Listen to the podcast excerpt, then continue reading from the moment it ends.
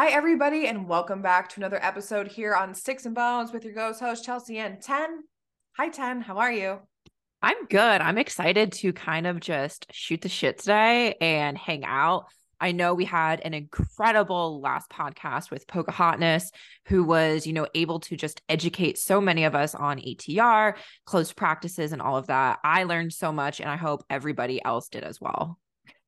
Yeah, also, this is like my gentle reminder because it, we did get a lot of feedback around this episode, which was awesome. If you weren't thinking of listening to that episode because you don't think you can relate, we don't just talk about ATR, which one, it's always good to open up your mind and expand to a new practice. Um, mm-hmm. Um, but Poca also talks about her own spiritual experience and what it was like going down her path and some of the trials and tribulations. And, you know, one of the burning questions that we that we talk about, which Tenn and I are going to talk about today, is why did we keep going when we had to go through literal fires and hell and back to kind of get to where we are? And Poca talks about her experience finding herself on her path and some of the trials and tribulations. So it's not just about ATR, which you should familiarize yourself with anyway. We always want to share platforms with people who are teachers and mentors in their own right, but it also was an interesting um conversation um, for new practitioners and those of you that might feel lost or you know don't know where you're going.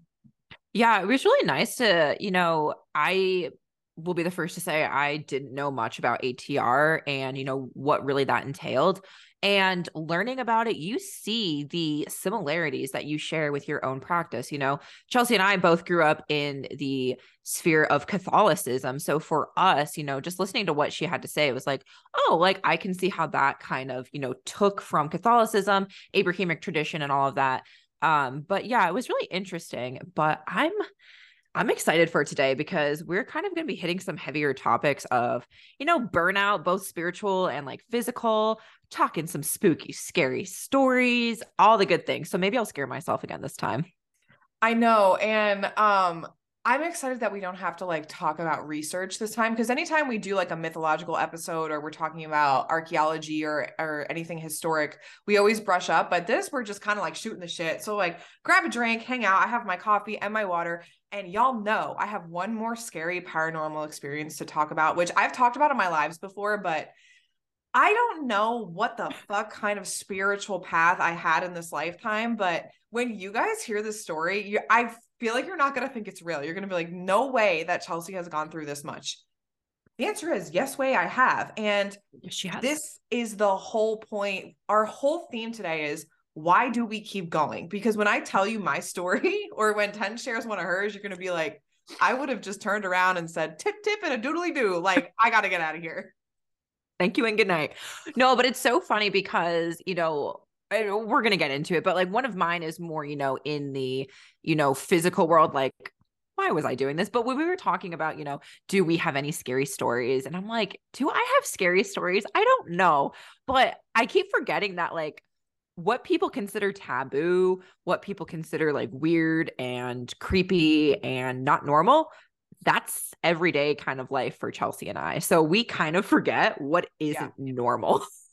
No, absolutely. And I think my whole awakening of like what was not normal was when I share my stories with my dad. And he is a spirit, you know, everyone loves my dad. If you haven't listened to that bonus episode, mm-hmm. he's super spiritual. He's always on my mediumship lives. He's into it. He's into it.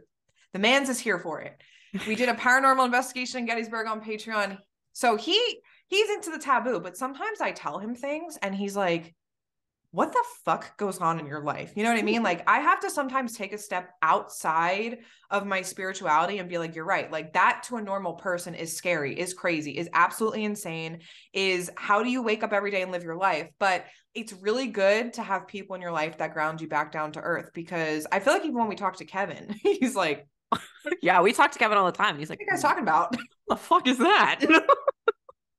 like the time we went to the um that witch fair and Kevin got attacked by a random spirit and you and I were like, ah, it's fine, we'll fix it. And he was like, is it okay? Am I hurt? Am I gonna die? Like he went into like full like horror movie, like I'm infected, I'm patient zero, like yeah. And the thing is, like, this is I never want to glamorize um the spiritual gifts that we have having sight being able to see spirits being able to hear them because we are going to talk about spiritual burnout because as we're recording today's episode Tenn and i actually can't channel at all we are spiritually kaput we are done Yeah, they really said enough.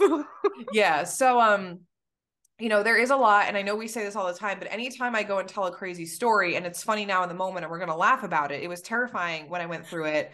I wanted to give up, and at one time, I actually thought my gifts were a curse. I did not actually want them. Yeah. I thought it was way too much to handle. The amount of energetic energy we output every day, um, the balance between the spiritual and the physical, and also making sure you don't go insane is another thing. So, yeah, yeah. it's a lot of work, but um before we dive into spiritual burnout, our scary stories, do you have any updates? How are you? What's been going on in your life? Doing anything fun? I'm good. Um, trying to take a little bit more time for myself. I recently went through a literal hellfire, uh, dissertation yes. wise. So one day I will spill all of the ancient tea about that. Um, but I hate you know, to say I was here for your uh Oh, Chelsea was there. Chelsea witnessed it firsthand. Academic tower moment. I was literally in the same room as you. Yeah, you were. And like, I thank all of the gods for that because I had you, I had Kevin. So like, I literally like the day slash weekend that this, you know, transpired over, I was in great hands, but like mentally was not well. Like I will be the first one to admit that. And, you know, I hope one day to talk about you know a different type of burnout you know in the future of academic burnout because that's so real and it is a a real scary thing so i've been trying to take you know a little bit more time for me which is hard because you know chelsea and i are like straight workhorses like mm-hmm. if we're not mm-hmm. doing it we feel like we're not doing enough hence imposter syndrome comes in but um i've actually been playing a lot of overcooked with my sister so um, she got a Switch for Christmas, so we've been playing like online together. It's a cooking game. It's super stressful, but it's super fun. Um, so I've just been like enjoying that kind of stuff and, you know, really just trying to come back to me and take care of my mental health. Um, and I don't think that's talked about enough, whether it's in the spiritual, whether it's in the physical, academic realm. You have to take care of your mental health. It is such a huge thing. As we always say, you know, we are pro therapy, pro medication. You know, you have to take care of you because there's only one of you. Yeah, right. And if you're not working, you can't do the work that you need to do. Exactly. So but how I get that. you? I I'm I'm feeling really shitty today. I'm not gonna lie. Um I don't and we'll we'll talk about it when we get to spiritual burnout, but I feel like I've had a hangover for like five days straight. And I didn't mm-hmm. I didn't go to a party. I didn't drink anything. It's a spiritual hangover. And I have like this building pressure up in my head where like my sight is and it hurts so bad. Like I can't even channel anybody. Like if I were to go do a mediumship reading right now, I'd fall over. Like there's I disintegrate. Um so I am very much taking care of myself, but I too have been getting well not getting back into it. I've been playing a ton of video games. I Tenn brought up a good point today. She was like, you should talk about like a little segment maybe when you buy a new video game, you know, talk about it. Cause I feel like a lot of you are gamers or you're trying to find a hobby. And I'm a cozy gamer. I don't really love um, any like crazy video games. I like things that I can has a good story. Um, you know, management, which you know, you have a to-do list and you have to do things. Cause if I'm not working here, I'm gonna work in a video game. So I know. I think you should just be like, um, here's your cozy game by Chelsea segment. Yeah, so I'll give you a cozy game I've been playing, and a lot of you have recommended this one to me, but I, I just wasn't ready for it yet. So I just bought Potions Permit, which I think was seventeen dollars on the Switch. It's so awesome. You basically are this chemist that comes to this new town, mm-hmm. and the villagers have like a gripe with you because the last chemist they sent over basically messed everything up and like ruined all their native plants. So you have to like repair relationships while still uh-huh. healing people in the town. And it's so fun. It's like a little witchy and um mm-hmm. the graphics are so cozy. Oh, I love that. Honestly, Kevin's been on the lookout for like like witchy cozy games recently and I'm like, I don't know if I'm ready to play those. Like some of them are really sad and I don't need to cry more than I already am. Yeah, so I mentioned another recommendation of mine. And by the way, these games are for anybody, any level. If you don't even like know if you like video games, these are video games you should definitely try. I'm a big mm-hmm. pro- proponent of gaming, and a lot of people think it's childish or lame, but I'm going to tell you right now, I'm the kind of person that has a really active mind. And when I am resting, I need to still kind of actively be doing yep. something because of my anxiety. So when I get lost in a video game, like hours go by. Oh my God. Yeah. My brain is just kind of like calming down. So it's a lot of fun. But Spiritfarer, I've mentioned it on this one. Um, you get to take Charon's place, which is if you listen to our necromancy episode, um, he is the one that ferry souls over, and you have to complete the soul's final request. And they're like cute animals, then you cross them over. And I cried, but it's it's so good. Yeah, when you told me about one of them, I would have been sobbing. I'm sorry. Like I would have cried my fake lashes off. I did cry, but it was just like the game, the the animation, like the graphics is so pretty. So Spirit Spiritfarer is incredible. And if any of you have that game, let us know. Um, it's my favorite. So I love it. Oh, yeah, I need to get back into it and just like do some more like cozy games like that. Yeah, we're here for the cozy vibes. It's winter here. Oh, by the way, quick store plug. For those of you that see me on YouTube, or maybe you haven't been to YouTube yet. And if you haven't, mm-hmm. make sure you subscribe to our channel. We are trying to build up a platform over there too. Um, but I am wearing the Reaper beanie that we saw in the store. I am wearing it. It's one of my favorites. Yeah, so I know we didn't really get to talk about it, but it actually has like this metal pin on it. This isn't like engraved or anything. It's actually a pin. And I think it looks so cool even on camera right now. It um, does. I like the metal pin so much better than I think I do engraving sometimes. And you can move mm-hmm. it around. Like if you want to move it over here, if you want to take it off, you can um to wash it. So mm-hmm. I love mm-hmm. it. It's in our store if you want it. Um, Tenn and I have been wearing the shit out of it. Oh yeah. Winter is beanie central. Um, also because I have like about a pound and a half of dry shampoo in my hair right now. So same. I don't want to wash my hair, but I have to. I don't have to. So, what is on the agenda today, Chelsea? So, we're going to I think we should talk about spiritual burnout first and then, you know, we'll keep you hanging to the end for the uh paranormal story. I I literally like I laugh every time I get on this podcast and we have to we're talking about something paranormal and I'm like I have a story for that and it's like the craziest most insane story. This is my last one, I promise. I don't have any more maybe you guys will journey with me into the next one, but this one was fucking traumatizing. Not as bad as the parasite episode, I will say that. This one's a little bit funnier. True. And every time Chelsea's like, I have a great paranormal story, I'm over here like, do I? I don't think so. and you you've had sight longer than I have. So I'm like, you must in that brain of yours have to unlock a memory and have some sort of paranormal story. you have to it's just television snow up in my brain. Let's be honest. yes. Well, anyway, the theme of our podcast today is why the fuck did we keep going on our spiritual journey? Because we're going to talk about spiritual burnout right now, and this is this is a very real thing, and we've mentioned it plenty of times. Um, if you have if you avidly follow us, you buy readings from us, you know Tenn and I did live channeled readings um mm-hmm. last week for three hours. so yeah. then the next day, right? Here we go let me set the scene. We had to record a podcast episode with a guest, right? So we had to make sure we were taking steps to ensure that all went smoothly. Edit the podcast episode for Monday. And then that night, we had to do a new moon ritual where we actually invoked Hecate. So you can imagine where we are right now on Tuesday, January 24th. Dead. Dead. I think I'm just a walking shade. Like you will have to perform necromancy to retrieve us. yeah. And even the week leading up to that, I was doing mediumship readings, readings. We had the store. So um we've reached our energetic limit. And when you are practicing in spirituality, you have to make sure you're taking breaks because mm-hmm. I can't channel right now. And that's okay. Like this was all cleared. I clear everything with my spirit team, my spirits that I work with. They knew this was going to happen. They were like, it's fine. But now you got to take a massive break. Yup.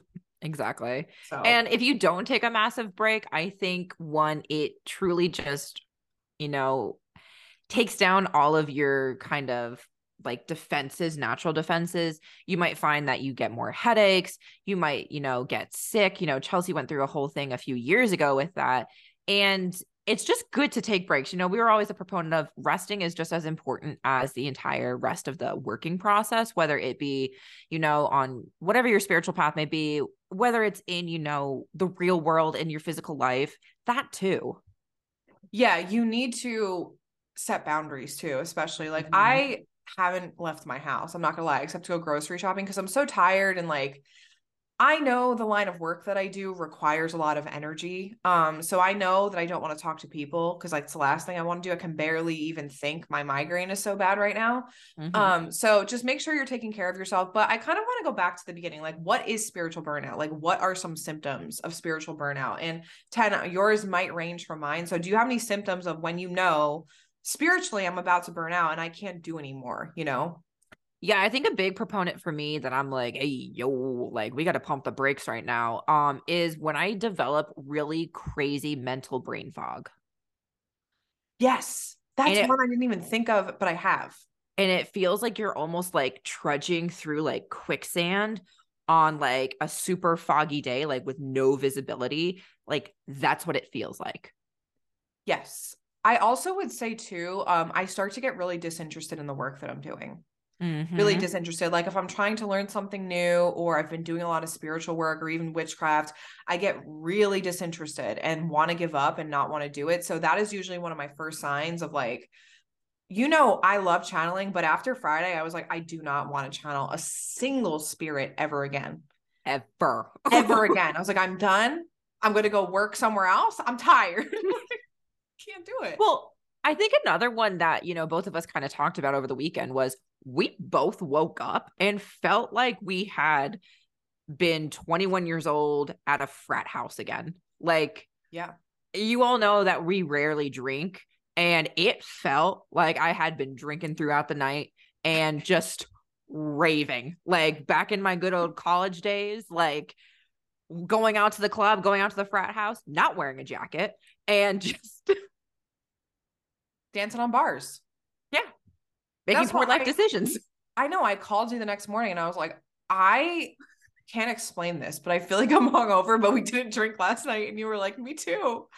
Like we were like having, we were spiritually partying instead. So you might not feel it on that scale, but when you go to do a spell work or a ritual or you're doing a ton of divination, um, be careful because I think sometimes people forget that you're putting your energy into it. And if you're not used to it, it can be kind of overwhelming. I remember when I did my first like big ritual, and maybe mm-hmm. you're not a mm-hmm. ritual person, but I, I was doing my first ritual. Um, and I remember waking up the next morning and I was like, why do I feel like I got hit by a bus? And I was concerned, right? I'm always putting the normal yeah. before the paranormal. And I had just genuinely had to learn over time with the guidance of like my the spirits and deities that I work with that you're burning out, man. Like you gotta, you can't be doing this, you know, especially when you're not used to that kind of energy. Oh, absolutely. I think another one that kind of goes like both like with your job and real life, both the physical and the spiritual is you, you know, if you have a roommate, um, you're living with your spouse, your partner, anything like that, I get snippy. Yes. Like anything like Kevin could breathe wrong. And I am ready to pull up and I'm gonna I I love him to death, but yeah. I literally will look at him and be like, I'm gonna need you to not. I'm going to need you to stop that right now. Go buy a house down the street and never come back. I'm going to need you to leave.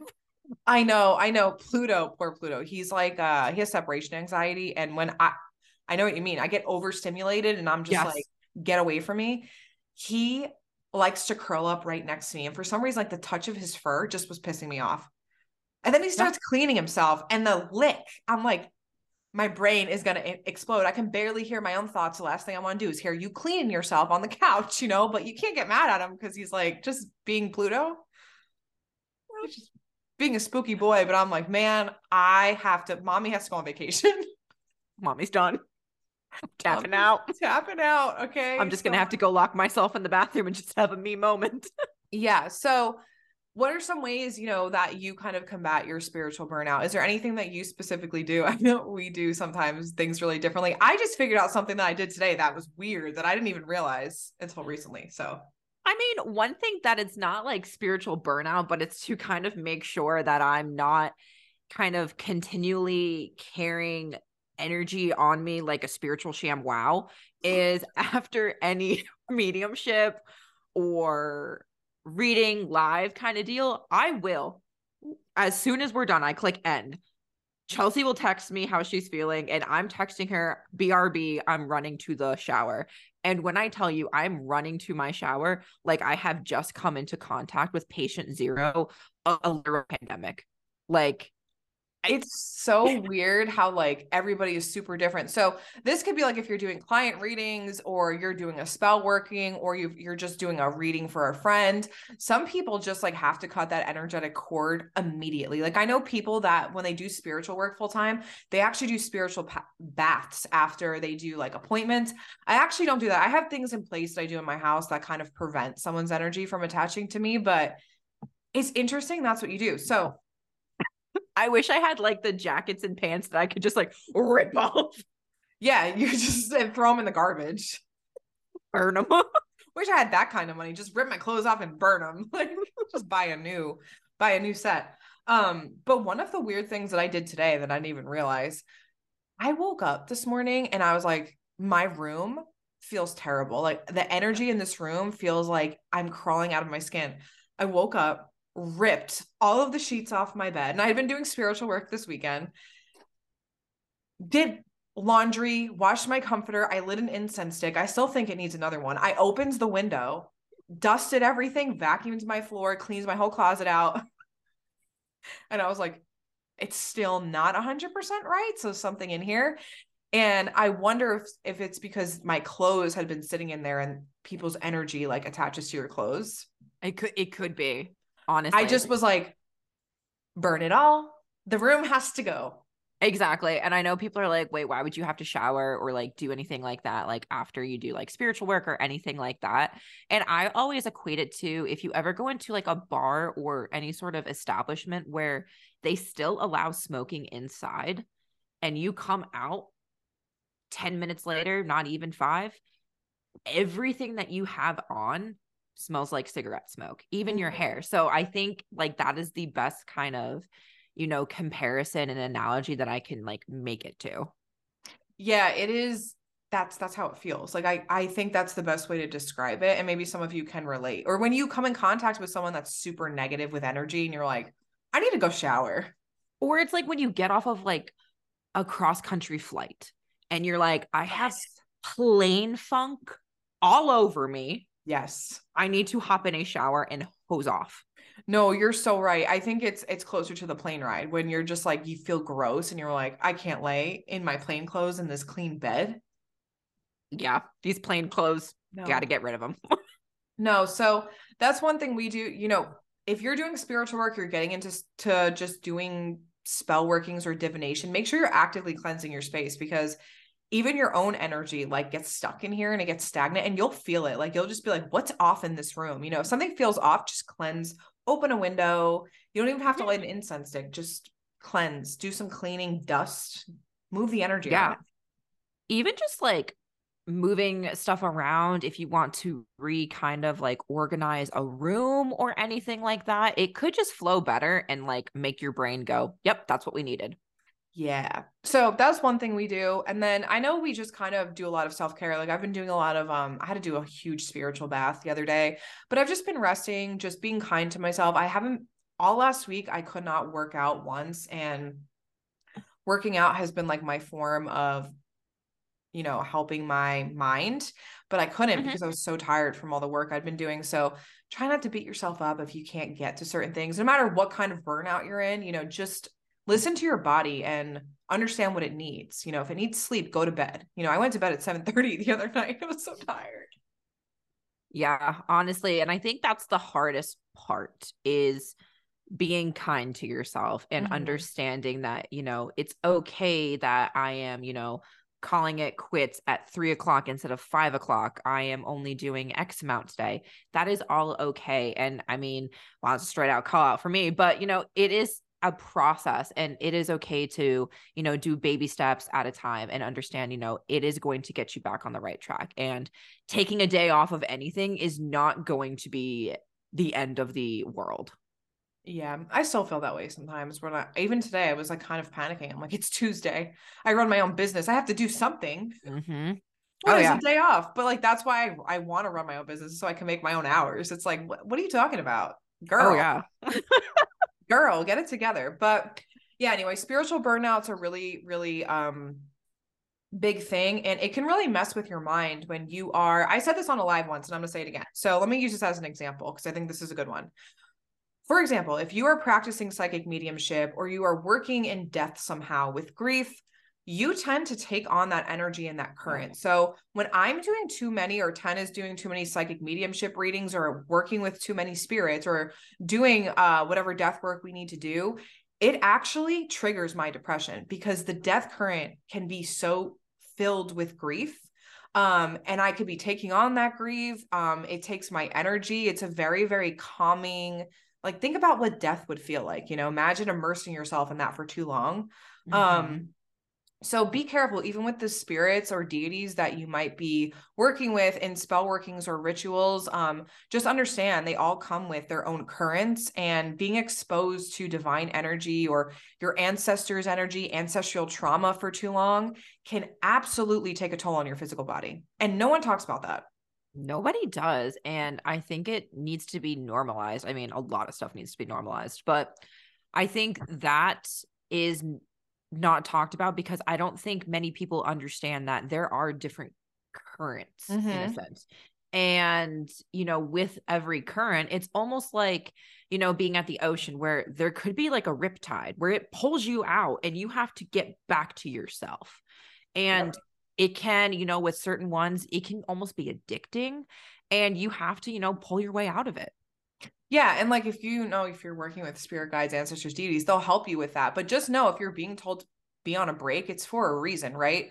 Um, and I learned this especially working with death. I mean, I love death work. I would immerse myself in death work every day if I could, but I can't because that energy can be so detrimental to me when I'm working with it for too long. So think about that. You're reaching into the other side to communicate with somebody.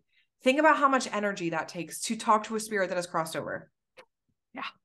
Okay. And I and Tenn and I do this for a living. So it's like you really have to find the balance. And that's why, you know, some of you get upset when your deities are putting you on a break or spirit guides, ancestors are like, no more spell workings, no more this, or telling you to be careful getting tiptoeing into different things, right?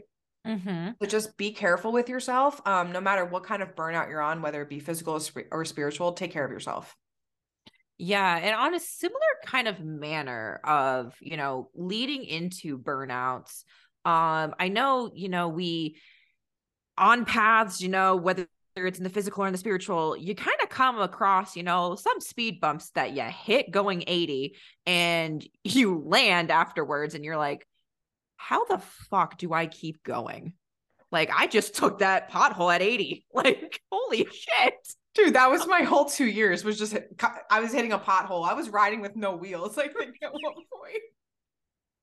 You rode that bitch till the wheels came I know, and my deities were like, "Keep going, keep going," and I'm like, "The car is barely driving."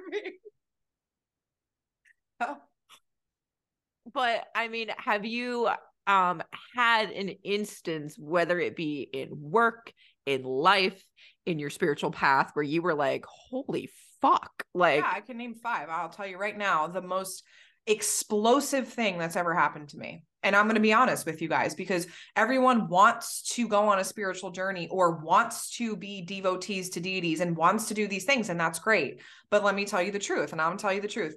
You cannot get to that point until you go through tower moments. They are going to test your strength your endurance to see if you're actually cut out for something like this because they will bestow upon you a lot of responsibility.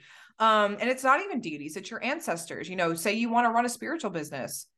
Okay, but you have to be able to face anything, you know, so they're going to put you through it. Or maybe you're associating with people that aren't good for you. You know, they're going to remove them. So, yeah. one major tower moment that I had, right? Within the same year of receiving sight clairaudience, I lose all of my friends. Yeah. My spiritual team really said, These people around you are terrible. And I've told this story many of times. Cut them out. Okay. Mm-hmm. On top of this, I am running my own business yep. one year in. On top of that, okay, on top of that, my parents are not handling this well of me quitting my job, mm-hmm. being able to see spirits, and moving to a different state. All happened in one year.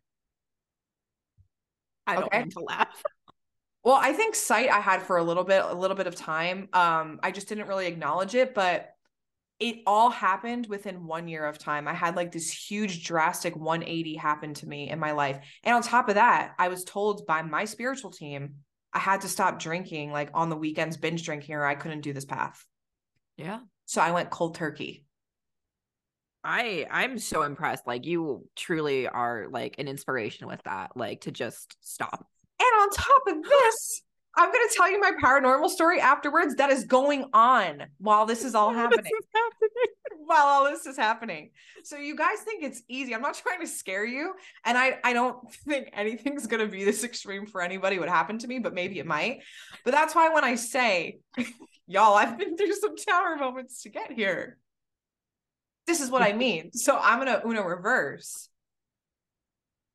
what what kind of endurance have you been put through like I'm going to go a different route because. I love kind of going to the opposite end of the spectrum. So while Chelsea is going through truly hell, um, I'm going to be going through hell on the physical aspect of, you know, how did I want to continue to be an archaeologist? I think it's I think it's a really good balance because it's like man, it's life. It's it's crazy, man. And me tell you. So, with my undergrad program, you are required to go to a dig school so that you can get it on your resume that, yes, you have um, professional experience digging in the field. So, my school had a dig out in Cyprus. Cool, cool, cool, cool.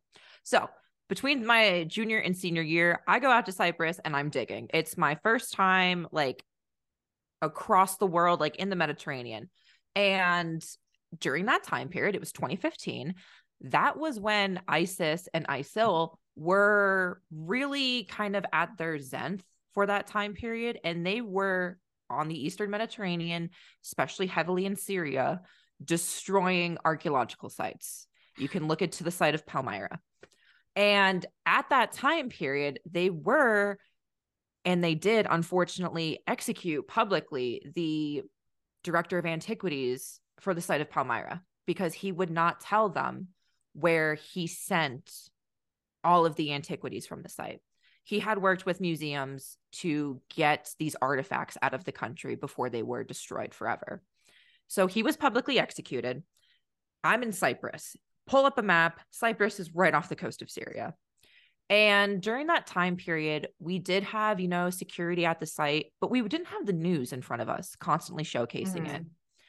Um, so you have that aspect. I worked very close to the DMZ, the demilitarized zone, because Cyprus is a divided country. And there's Turkish watchtowers right in my line of sight. And if you get too close, they will fire off warning shots. Um, and we're working at this site. We're living in a local high school in the gym. We're just sleeping on army cots. And I remember one morning I walk into the locker room, the women's locker room, to shower. And I shit you not, there is a spider in there. Its body was as big as a softball. Oh, no, no, no. Its legs, leg span must have been two feet. It was colored like a zebra. I could have had a shotgun and that thing would have taken my gun and shot me. yeah, no, thank you. I'm good on spiders. I, I am arachnophobic.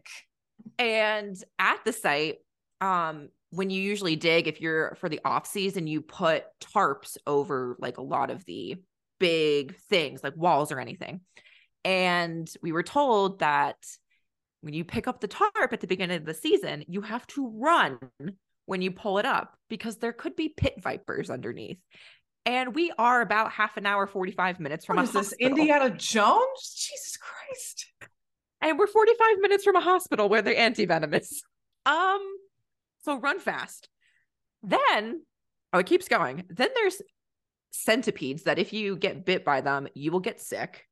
Um, we are given like a yard of rebar, like a metal pole, to poke into the snake holes to let them know that we're coming in, or for spiders to kind of knock on their house and be like, hello, archaeologist coming in. I'm showing up. Please don't pop out at me because I will pee my pants. Um, I will piss everywhere. and I remember I was taking out backfill, which is just dirt, um, in a bag out of a pit. and somebody was holding me by my short loops, my belt loops. So I was using a ladle and all of a sudden I'm halfway into this pit with my butt sticking out, being held on by my loops. And this massive spider comes out, and oh. I'm just screaming, like, you have to pull me out now. You have to pull me out oh, now. No. I have fallen off of balks, which are like the dirt paths that you take around the site. I've fallen into 2,000 year old pits, and we had to do our laundry out of buckets. So I had to ask myself at the end of that summer, is this what I want to do with my is this is this for me? Because now i'm reconsidering uh do i want to get bit by a snake? That and i believe it was my second season one because i went back um yeah. a few years later as a supervisor and my director we were over at part of the site we were looking at a feature a wall and she's like oh there's a snake over there like be careful. I'm like okay. She's like it's a garden snake. Fine she looks again she's like i need everybody to run as fast as they can in the opposite direction and she's like it is an asp which is one of the most dangerous snakes ever. It is in the Indiana Jones movie, the first one. And it looks like it's sand. It is camouflaged beautifully, but sand is moving towards you. No. And it is moving fast. I'm and just thinking of the Alaskan bullworm and like SpongeBob coming after me. Yeah, just like so I turn into Usain Bolt. Like I I am the fastest person alive. Dude, no. No. And I've just, it was 120 almost every day. And I would just sit in like a 2000 year old pit and just be like, hmm, this is my life now. This is my life sitting in dirt with snakes. Yeah. It makes me wonder, um, you know, why did we keep going? You know, why? Why? And I think it's because when you find something, I'm not going to speak for you, but when I found something I was so passionate about, which was I wanted to understand death and I wanted to do these things, and I knew this is what my path was going to be. I just obviously didn't know, you know, the trials and tribulations to go with it.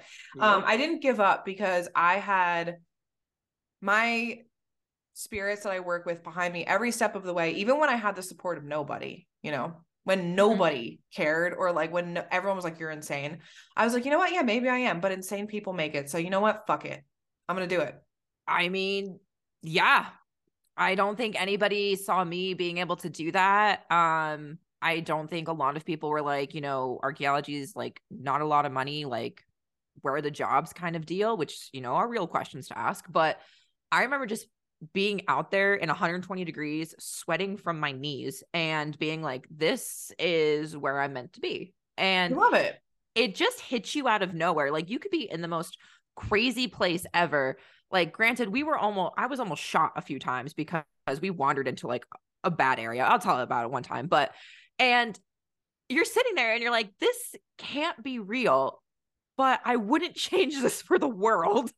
Yeah, you found something you're passionate about. And when you're passionate about something, you know, this is why Tenn and I always tell you make sure you know who you are because if you don't know who you are and you think, you know, you should be doing something and it's like because everyone else is doing it, but then you actually find out you don't like it, you're not going to have the heart to do it anymore. So, um, I think that goes with any profession. It's not even just like, you know, being in spiritual work, an archaeologist. You know, I think about people that work in the ER. I'm like, what? Why do you guys want to do that? you know, I don't.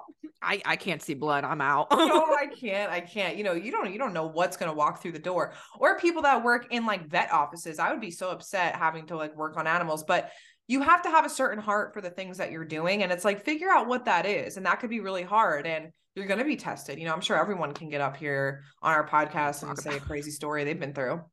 Oh God, yeah. I mean, it can it can truly be anything and everything. And I'm also a firm believer if you don't like what you're doing, age is but a number. You can go out there, no matter how old you are, and do whatever you want. Yeah, you can.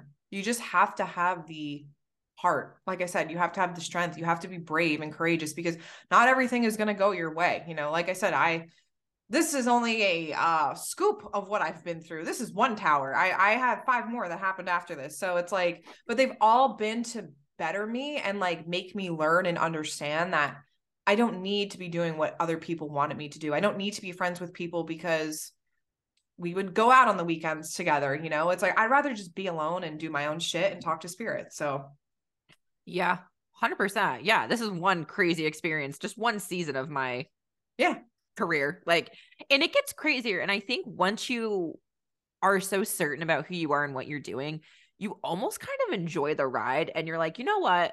What else do you have?" Because now now I'm going to make a crazy ass book about my experiences. yeah, now I have a really good story to write. And I actually saw some like this quote that came up on my like TikTok today. And it was like, um, don't think about how hard it is. Think about the amazing success story you're going to have, like a story that you can write in a book. And I truly, I'm going to write a memoir one day because I haven't even told everyone half of the things that I've been through. Like, I plan on writing a memoir, I think. I day. would love to write like a, like, a Ned's declassified archaeology survival guide you and should. just the crazy shit that not only I've been through, but you know, on excavations or just like study seasons abroad and like doing it with friends who you also like when you have somebody there to witness it happen, you both look at each other and are like, that can't have just happened, but it did because there's a witness to it. Yeah. And why am I still here? how am I still how am I still here?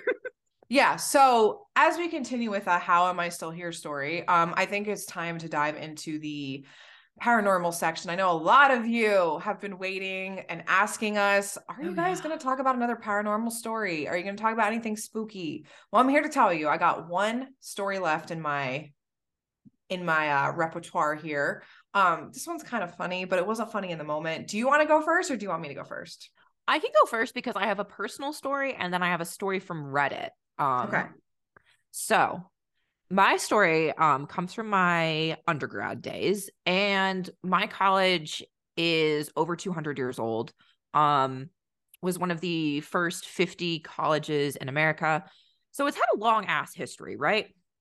And I was in a sorority. Uh, maybe one day we'll talk about how Chelsea and I were both in a sorority. Bet she didn't have that that. bingo card. Bet she didn't know I was president of my sorority. Didn't have that on our bingo cards now, did we? I also was a cheerleader.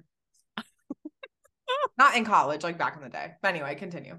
Um, so I, since I was living in a sorority, I had to live with the sorority on a certain dorm floor. So we're in there. It's pretty old dorm. And I remember like just you would hear a lot of stuff. And with how old the college is, you're like, ah, what it, it could be the pipes, it could be the building. I don't know. It might just be creaking a little bit. Might be creaking when the wind blows. But I remember um one day I was a sophomore and I was laying in my bed and I was dead asleep. My roommate was not there. And I remember feeling a tug on my hoodie. Hell no. And it was almost like when a child will like come up to you like kindergarten pre-k and they just kind of do the tug it felt like that and i almost like i was like like you're like i'm not i'm too tired right now like please come back later and i was just so like nonchalant about it to the point where i had done it gone back to sleep shot up in my bed and was looking around like was it my roommate did she need help like i'm a bad roommate at that point right um nobody was there door was locked and I was like, it was okay. a ghost boy. Love that. Um, and at that point, there had been more experiences with that younger spirit in that room because everybody knows those college university desks that everybody's given. Yes. I was sitting at my desk um, working on a paper. The light was behind me, so my shadow was on the wall. And I'm writing my paper, and all of a sudden, I don't feel this, but I see the shadow of my hair being pulled up like that. Oh, no, no, no, no. You know what? no, that that is some shit. You know what I mean? Like, come on, why do they have to be doing that? And it felt playful. Like you could almost yeah. feel like the playful giggles, but I like looked over and my hair was sticking up like that. Did you say anything? Were you like, put my hair down? I just kind of like brushed it down and I was like, hey, like I am really trying to like work on this. Like we can play later or like you can, you can go to a different room. Um you can get but, the hell out of here. But I was like, I have some stuff um under my bed if you want to play with it. And then I was left alone. But that room was 100% haunted by I think definitely a little kid. Yeah, and I notice with children's spirits because I work mostly with children's spirits that they just want to be acknowledged and they are just being playful, but some people take it as like it's a demon, it's trying to giggle in my ear. No, it's just a child that probably had a very tragic death. Um but you know what's interesting? My college was also really old. They always said it was haunted, but I mm-hmm. never stayed in like the old area. I always was in like the newer. Um so I'm sure I'm sure some people have had experiences at college because some of them are really old, you know, from like the 1800s. I mean, yeah, that's when my college went up. So same. So was mine. So I wonder. and Lindsay, whose house spirit we had talked about, her husband, his father was the head of security at our college. So I'm gonna have to ask him some questions about any paranormal experience. You really should. Also, this just reminded me. Um, someone in my family works at a college university, and I wonder if they have any paranormal stories. I feel like colleges have paranormal in it. Like some of them have paranormal activity or or ghosts or things like that, depending on when they were built. I don't see why they wouldn't. Oh, 100%. I mean, Gettysburg College is hella haunted. Oh, I mean, yeah. I mean, yeah, that whole the whole place, we did a whole episode on that. That whole place is just off the charts. Like it is the, the ghost town. It's where the ghosts come out and play. So yeah. Crazy. Well, that's crazy. And that's also kind of scary. Yeah. So I didn't really put two and two together until like maybe a few hours after it happened. And I was like, that's when I kind of like scared myself, but it had already happened. I was like, why am I getting scared after? because I think it takes a while for your brain to process it of like, oh wow, I think I actually just had a paranormal experience, but you're trying to like make sense of it and there is no sense to make of it because you're like, no. And then you start gaslighting yourself. You're like, I didn't see that happen. But then you're like, no, I did because I'm scared. Because I'm scared. And it happened. Who would, who would just make up that their hair is floating? yeah, no, no, especially when you're like doing work, you know? Oh yeah. Scary. But what is your final paranormal story? All right, listen, masses? buckle up, everybody, because this you i i know a lot of you are going to look at me and be like how are you even doing spiritual work and magic anymore? And honestly i had a lot of trauma around doing magic. I told you about the love spell that went wrong. I'm going to talk about it again on patreon um and now i perform love magic and i didn't actually practice witchcraft for a really long time um because of a lot of the things that i had been through. But anyway let me tell you about chelsea's beginner 101 mistakes. All right? The blueprint is don't be me. So Don't be me. Okay, so one of my I was able to read tarot. I've been reading tarot for a very long time. I've told this yes. multiple times. I'm I've read tarot before I even did any witchcraft. So I always just considered myself a tarot reader. And um this is actually something that happened um before the parasites story, I think. Mm-hmm. Um, so it doesn't matter. Anyway, timeline doesn't matter. I can't even remember because I was so traumatized.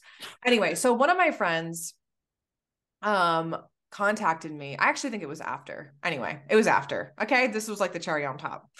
One of my friends contacted me and she was like, um, hey, like I know you're into the paranormal and you know, you're you're like a psychic medium and you know you work with tarot one of my friends i think is having an entity problem in her house like do you think you can do a reading for her and see i have no protections set in my house i hadn't been practicing witchcraft. Um, I still hadn't learned my lesson apparently of don't mess with things that you don't understand. So I start pulling cards on this girl, and she had been telling how she thinks something demonic is in her house. And here's my ass. It's like, let me whip out my tarot deck. I have no protection set. Tenn's looking at me like, are you fucking for real right now? Like, you really just said, I'm raw dogging it. I did. I did. And I don't know why I felt the need to insert myself into something, but anytime I've done something, it's genuinely because I was trying to help somebody else. So I start whipping out my tarot deck. Here are the cards that come out, and I remember it clear as day. Remember, I'm like, a, I'm very good at reading tarot. Yeah. The Tower, the Devil, the Three of Swords, and the Seven of Swords all come out in the same spread. It's like the worst cards you can get. Pack up, thank you, and good night. So this girl was like telling me her trauma. She was like, I just moved into this apartment and I'm telling you there's something evil here, like something demonic is in my space. Like I don't know what it is. So all of a sudden, as I'm pulling cards, the energy in my space shifts. And I'm living with my parents at this point in time. No. Yeah, I'm getting the chills thinking about it. I'm oh. sorry if you're scared. And I feel it laughing at me.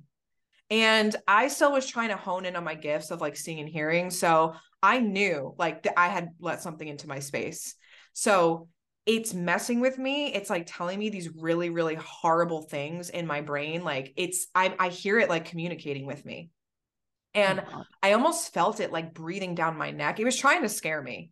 So I'm telling you, this is a real life thing that happened to me. So I text the girl and I'm like, hey, like I'm about to tell her I think it's in my space. She goes, you know what's so weird? The energy just shifted in my apartment. I don't think it's here anymore. I don't know what you did. And I'm like, because it's with me. I have it. I'm babysitting it for you. Come pick up your demon. Your girl's off the clock. Yeah, yeah. So I just didn't know what to do. And the moment of panic had struck me, and I was stricken with fear because I knew I let something into my space. And I'm living with my parents. My brother is in the next room. My parents are sleeping. And I'm like, I let something dangerous into this household. And like, I don't know what the fuck to do. And I don't have any other friends that practice witchcraft. We're all just like dabbling in spirituality, being like, I got this rose quartz crystal. There's no one I can call. So I'm like, all right, buck up, man. You got to do something. So I whip my tarot deck across the room. I start freaking out and I know it's in my space. I feel it. And it's probably watching me being like, what is she going to do? I don't know why my mind goes to this, but my dad went to Ireland like a couple years before this and he brought me back this holy water from this like very old well in Ireland that's said to have blessed water. So I have it in my jewelry box still. I didn't know what to do with it. So I take it. It's in like this like container, like this travel container you put your shampoo in. It's crazy. And I start throwing the holy water in the corners of the room, being the power of Christ compels you, is what I'm saying. And I feel it laughing at me. It's not even leaving. Does it? Does it, Jay? Does it really? So I don't know what to do at this point. I'm crying. I'm literally crying. I'm sobbing. This thing is like taunting me and I can't get it out of my space. I have no idea how to do a banishment, nothing. So all of a sudden, I swear to fucking God, one of my deities, I guess, that hadn't stepped forward at the time, chucked it out the window. Like I actually felt them fighting and it went right out of my window. And I was able to feel the energy go right by me. It went whoosh mm-hmm. right out my window. And I was fine after that. And I don't, I know like who it was now, but like at the time, I wasn't even doing deity work. I had like no clue. Um, but I could not sleep. I slept with the lights on. Okay and I like every night before I went to bed for a whole week, I would anoint the corners of my room with like this holy water because I was so scared. Oh my God. It was a really terrifying thing, but it was like I was literally running around my house being like, the power of Christ compels you. It didn't compel shit. like you have to you have to say Bible verses with that. Now that I study folk magic, I didn't activate anything. I was just using Jesus's name with no Jesus when Jesus gets here, he's going to be really upset. yeah. So, dude, but when I tell you, oh my God, I like wound up communicating with my ancestors the next day. I got the reaming out of a lifetime. They were like, Are you fucking stupid? Like it was a lesson I had to learn of like, do not yeah. read people's energy. And you're, I know you're trying to help somebody, but you have no protection set. So, you know, my ass, the next months after that, I went heavily into protection magic. Oh yeah, I would not have left like the protection like top. I didn't circle for a whole ever. year. for a whole year, based on the stories I've told you about my love spell gone wrong, the parasites, and now this. I, I'm telling you, like you all know, I work heavily with Hecate. When she showed up to to remove my trauma around witchcraft because she did, I like was afraid to do anything, and I wouldn't for a really long time. Oh my god, I. Yeah. I don't know if I would have been okay after that. Like it would have had to um I would have had to have the lights on forever. So what I did do um I actually practiced banishing and um, cleansing and setting protections for a really long time. So I felt better. And I'm like, I excel in protection magic now. It's one of my favorite things. Um, but I don't, I think this is why I don't have a fear anymore because I know that it is fixable nine times out of 10. Oh, and yeah. you can fix it. And I know now, like based on the stories I've told you about negative entities, parasites, this was a lesser demon, actually. Yes, you heard me, a demon. It was a lesser demon, not mm-hmm. any sort of like infernal being. Um, but I know how to now remove it. So I don't think I'm afraid anymore. It's more or less like you're going to come into my space and you're going to get sent to the sun because I know how to do it now. We're going to tussle. But you have to find that strength, you know? So oh man, what? That was the last paranormal story I ever had. I don't even know if my dad's listening. I don't even think I ever told him this. So surprise. Sorry, I was doing witchcraft in the house. Sorry, I had no protection set. But oh my god. Yeah, it's one of those things. It's like even to your story, it's like why did we even continue going? But I had trauma for a really long time. Like I was too scared to do anything ever. yeah, I no thanks. I I actually don't know what I would have done in that moment. Like, you know, fight or flight or fee- flee. I don't know what I would have done. I don't think anybody knows until you're in the situation. And now, like, I look back on it and I laugh and I'm like, girl, you were messing with the wrong kind of shit. But it happens. I mean, most practitioners that are go throughout their time practicing have stories of like spells going wrong or letting things into their house because they didn't properly do protections or getting tricked you know I, oh yeah i also have the trickster story. So it's like you guys listen i've had to learn and i i sometimes sit and think like why did i have to go through that? But i i communicate with spirits and entities for a living. So it's like i have to be able to differentiate when i'm talking to something you know? Mm-hmm. I do witchcraft for a living. We do this for a living. I have to be able to know these things. And if someone ever came to me with a problem about this, I'd be able to solve it. And I've had people come to me mm-hmm. and be like, I think there's something in my space. Like my dad's really good friend did. And I banished that shit to kingdom come. And it's like, you got to take your power back somehow. Yeah. And realize, hey, I learned from this. Now I'm going to use it to help out and understand, you know, this is what it was always meant to be. And I'm going to use myself as an example for, you know, others to come. Yeah. And like I said, I'll always be super honest with you on here, you know, whether you believe my story or not, but it's it's real shit that happened. I had real trauma from it. I mean, it's it's scary. Um oh yeah, sorry, there's a, was... ahead, there's sorry. a lot of scary things out there. And to kind of end this podcast, I wanted to end it on one of the things out there that scares me um because my brain can't comprehend it. Well, hold on. Before you go into that, yes, I kind of want to do um the listener Q and A that we have really quick. oh yes, yes, yes. For the end, um, what was the thing you were going to talk about? Was it doppelgangers? No, it's black-eyed children. Dude, I don't know if I can hear this right now. I'm scared. It's sunny out.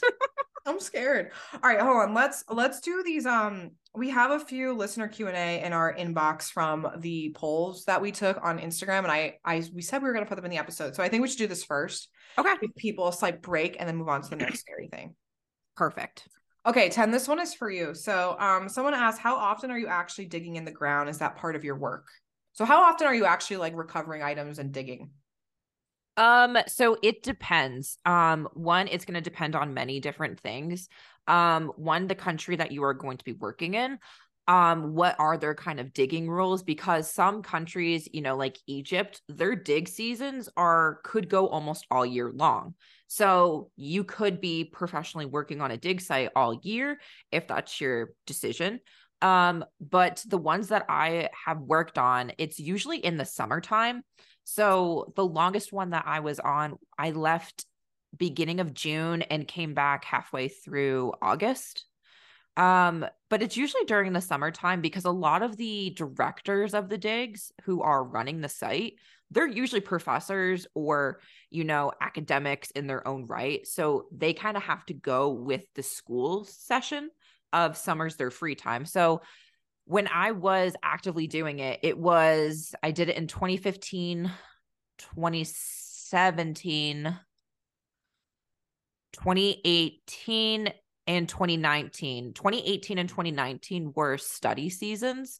So I wasn't in the dirt. I was cataloging um items from digs that were going into the museum. So I was handling lead objects. I was handling, you know, uh, gold. I was handling jewelry. I was handling all of this stuff that was going to be going into a museum. 2020 came around. I was supposed to be digging, but of course, the pandemic shut down everything. Makes sense. I actually always wondered that, and I don't think I've ever asked you that question either. I never asked you like how long do, you, do how long are you digging for, or what are you actually doing? I don't know why. I never. I always thought about it, and I think I forget that I never asked you that. So that was a good question. Because I too yeah. did not know the answer to that. um, and then I have one for me. So this one actually made me laugh because when we were like, oh, we don't have anything taboo to talk about. It's like this whole episode has just been a crazy fucking ride from archaeology and digging to like letting spirits into your house. Um have you had any spirits that you encounter who end up just kind of hanging around? So, yes and no. Um I do encounter spirits, but not as much as you you all probably think it's not like every day I wake up and I'm talking to a new spirit. Um, but I do actually have a rotation of spirits that are allowed in my space and home. But this is the caveat they do do things for me. So um, mm-hmm. it's not like they're just freeloading in my space. I do not allow spirits to just sit in my space. Um, you do know that I help um, sometimes cross lost souls over. So sometimes I do house souls that are lost. Um, but I do have my own special boundaries with that. But yeah, there are a few spirits that I've made a really good connection with and I just like could not let go of or they they chose to stay here, but I just couldn't like say goodbye. So we got along really well and they wanted to help me. It gives them purpose while they're here and they have somebody to talk to. So um I know that sounds really insane sometimes, but you know, I like to make connections with spirits. I never ever like look at them and try to banish them. I always think like, you know, how can we work together? And if you don't want to work with me, then I'll see you. It was nice coming across your path, you know? Thanks. Yeah. Thanks for how chatting I, with me. How can I help you or how would you like to help me? Yeah, so um I do actually have a few spirits that do stick around, but it's not like I think this is also a misconception. I don't see them 24/7. Like yeah. They are here, I'm sure. They do their own thing. They come in and out, but they're not like sitting in my corner all day like you're playing video games? Yeah, it's not like Casper is in your corner every single day. Yeah, exactly. And uh, to be fair, I come across so many beings and deities and spirits, and this house just always has something going on. But that's why boundaries and and spirit communication is so incredibly important because sometimes they want to stay a little too long. So anyway, that was it for our questions. Oh, is that it? Okay. I didn't know if there were any more pressing questions. No, another one was um, I didn't really look through them all, but someone was like, How do you get through a tower moment? And this is the whole podcast episode. You just do, and then you get to make funny jokes about it. yeah, you just have to keep going and trust that it's going to work out for you. But in the moment, it can seem like the utmost terrifying thing that goes on. And you're like, That's it. I'm thrown in the towel. But are you going to throw in the towel or have you worked so hard to be here? Are you going to keep going? Yeah. And you have to understand like when is it good to keep going? And to the opposite of that, when is it okay to recognize, hey, this isn't for me? I got to stop. Yeah. Sometimes you, the tower is telling you that, you know what, this just isn't for you. And that's okay you know like i've had a few of those towers of like this is not something you actually enjoy doing you're doing it because you think you have to be doing it so yeah pump the brakes, ma'am. We're going to put you on this path instead. So, yeah, yep. just take that into consideration. Um, do you have anything else?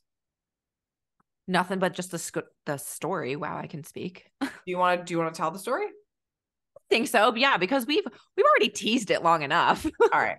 Can't let the good listeners down. Go ahead. So, Chelsea, have you ever heard of black eyed children? No.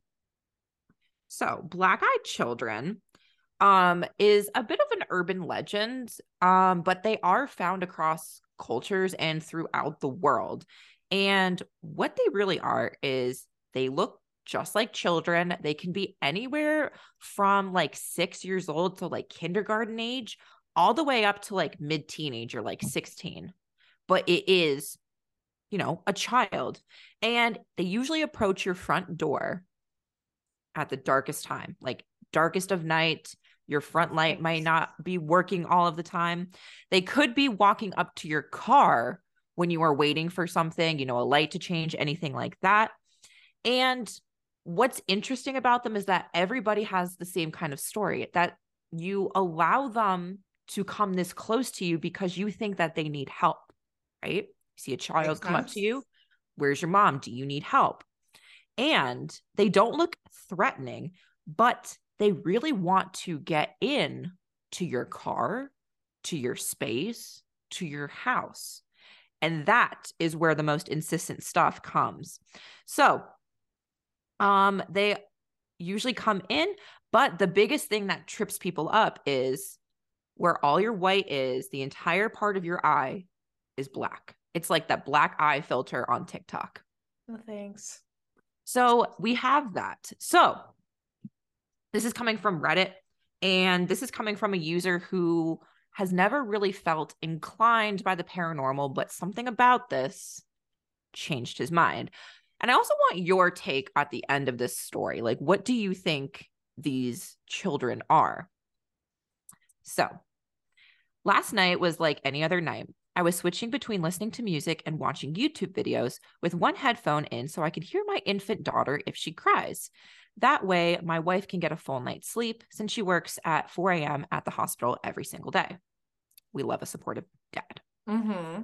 When I decided to go lay down in the spare bed in the baby's room, just as I dozed off, I heard a thumping coming from the front porch. Startled at first, I opened my eyes wide and scanned the entire room. Realizing it was most likely my cat scratching himself on the front porch, I dozed back off. Then again, the thumping. Damn cat, I get out of my bed and run him off the porch only to see that he was never there. Now that I was up again, I wasn't tired at all. I figured I'd just get some tea and check social media while I'm up, maybe finish the web series that I was currently watching on YouTube. A few minutes into the video, I felt a sudden urge to look up at the kitchen window, and there they were. The tops of two short statured peoples cresting the stairs just above my window frame. The people were just short enough not to see the window, but I could see out. I heard no footsteps on my porch as my stomach turned, but the knock, the knock was a steady, hollow thump. The very same thump I had blamed on my cat earlier. Deciding it was best not to answer, I shut my laptop and crept back by the door back to the baby's room. I assumed it was one of those people from the low um, income housing across the road, and they could have been high or maybe hiding from cops or the police. The last thing I needed was to try and explain to these two individuals that it was 2 a.m. and I wasn't going to open the door. It wasn't until I got to my daughter's room that the creepiness set in. The thump had moved from my kitchen to the bedroom windows. Both windows, a room apart, thumping in perfect time. These people are going to wake up my daughter if I didn't tell them to knock it off. Pissed, I went out to the kitchen, unlocked, and opened the door, ready to run to the side of the house and kick some ass. And then it happened. Standing there looking up at me were two 10 or 11 year old boys. The feeling of dread and the smell of mold almost made me vomit. No, I'm scared. The smaller of the two then spoke. May we use your telegraph? Huh? I just stared blankly back at them, horrified of what I then realized. Their eyes were pitch black. He asked again to use my telegraph. There wasn't a sound to be heard, no crickets chirping, no dogs barking, no cars driving by, nothing. I tried to play it cool and ignore the fact that he didn't say telephone or phone or even cell. Anything that would have made any sense of the situation and calmly replied, I don't have service at my house. Sorry. The expressions on their faces turned into rage as I finished my sentence. Swiftly, I shut the door and locked it as quickly as I could, then stumbled back to protect my daughter. I picked her up from the crib and held her close. The fact that she didn't wake up freaked me out the most, but I managed to gather my senses enough to make sure that she was still breathing and warm. Everything seemed to be okay with her.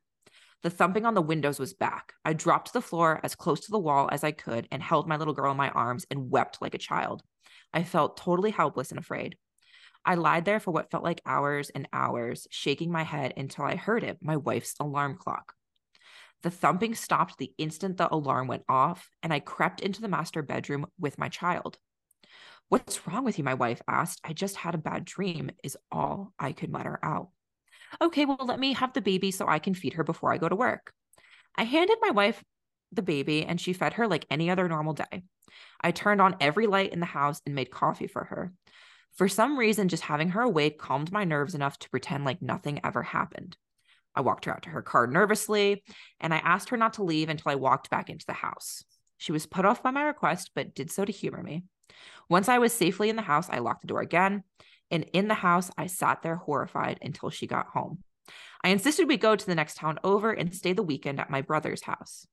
And here I still am, horrified, while she sleeps in the guest room with my daughter, wondering why they stopped when the alarm went off. And I think I know the answer. I was aware of black eyed children, and she wasn't. Every story I've heard about them is from someone who already knew about them. Maybe just my knowledge of them existing is the only reason that they choose to visit. I'm afraid and I'm sorry. Great. Thanks for bestowing this knowledge on us all. What do you think about that?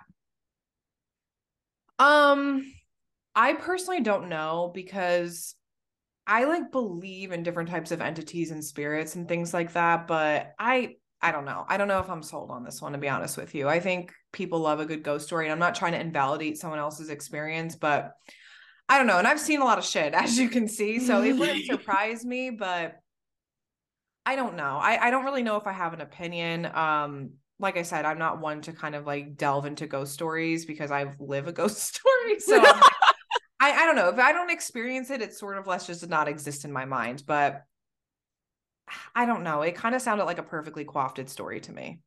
I did, but a lot of them do have all of the same things. They're always asking to come in to use something and then never never there. Yeah, I I think they could possibly be real, but I don't know. I don't know. I don't know what to think about it. Interesting. I'm not sure.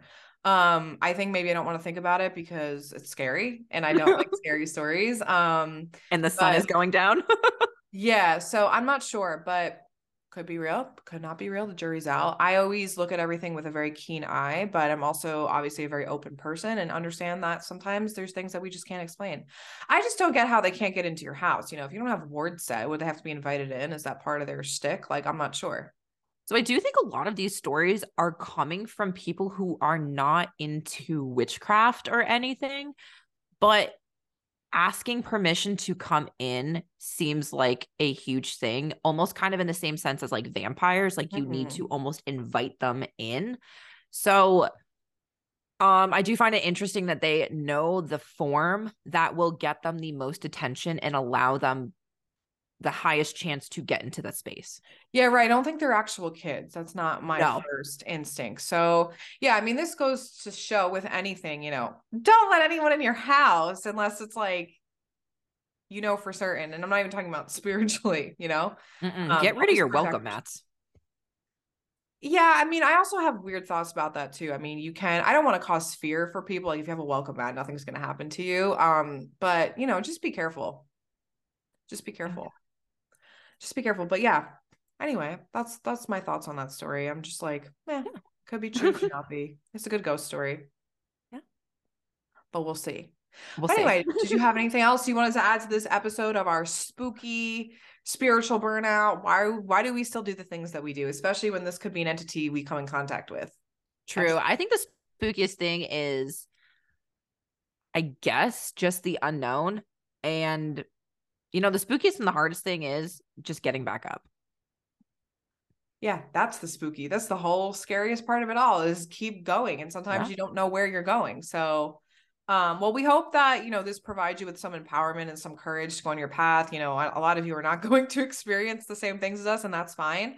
Mm-hmm. Um, but don't give up. I always get that question. How do you give, how do you not give up? Yeah. How do you keep going? It's like, man, I don't know. I just did it. So you got to find it within yourself. But thank you again for listening to us on another episode of Styx and Bones. Subscribe to our YouTube channel, please. Subscribe to our YouTube channel. Leave us um, a review in the Apple Store. Don't forget to rate our podcast, share it with a friend, and we'll see you next time on the next episodes of Styx and Bones. Bye, everybody. Bye. Hopefully, we didn't scare you too much. Bye.